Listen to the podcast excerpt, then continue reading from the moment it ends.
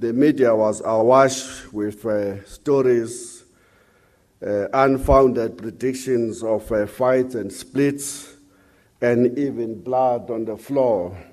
In the event, the Workers' Parliament emerged more united than ever with a leadership returned unopposed. An optimistic Zwelinzima Vavi less than three years ago giving a glowing review of the COSATU elective conference. That gentleman's agreement not to contest positions for the national office bearers of the largest trade union federation is proving a colossal mistake.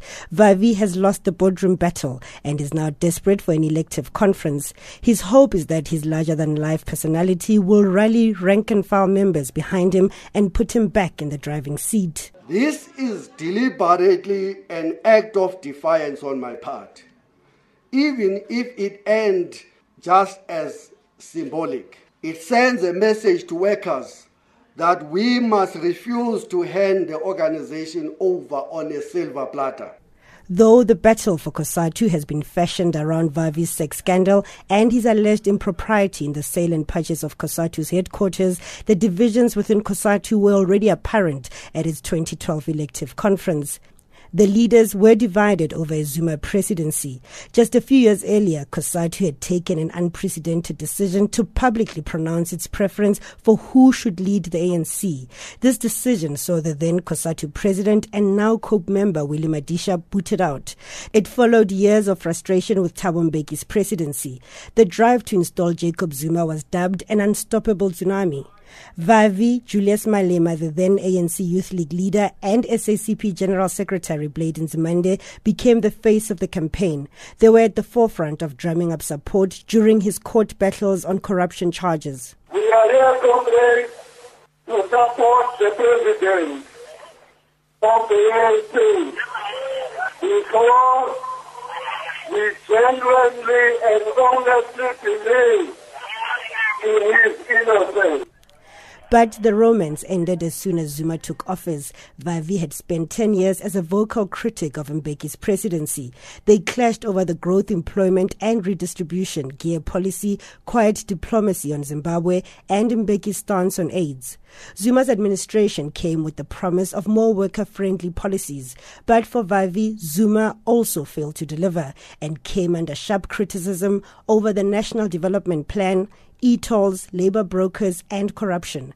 Vavi even labeled Zuma's ANC a party of no consequence. Massive scales of corruption printed in the media all over every Sunday, every day, absolutely no consequences. Unless we can change from that, Paul, our country is going to be eaten by the dogs. And we will continue to deteriorate not just to be a, a laughing stock, but most importantly, we will join the, Af- the other African states as the basket case and yet another example of a failed revolution. But others within COSATU say Vavi's support for Zuma ended when he did not appoint him to his cabinet, NUM's Livhuwani Mammburu. This is a man whose ambition was to become the deputy president of the ANC and of the country, but his ambition were dashed uh, towards the ANC Mangaung conference in 2012 when his lobbies didn't succeed. Vavi's fallout is not only confined to COSATU. He has head-butted with his political homes in the tripartite alliance. Within the ANC, some see him as a loose cannon and an ultra-leftist. In 2010, the ANC came close to disciplining Vavi for his criticism of Zuma's government. The end of the love affair with Nzimande too was a public spectacle.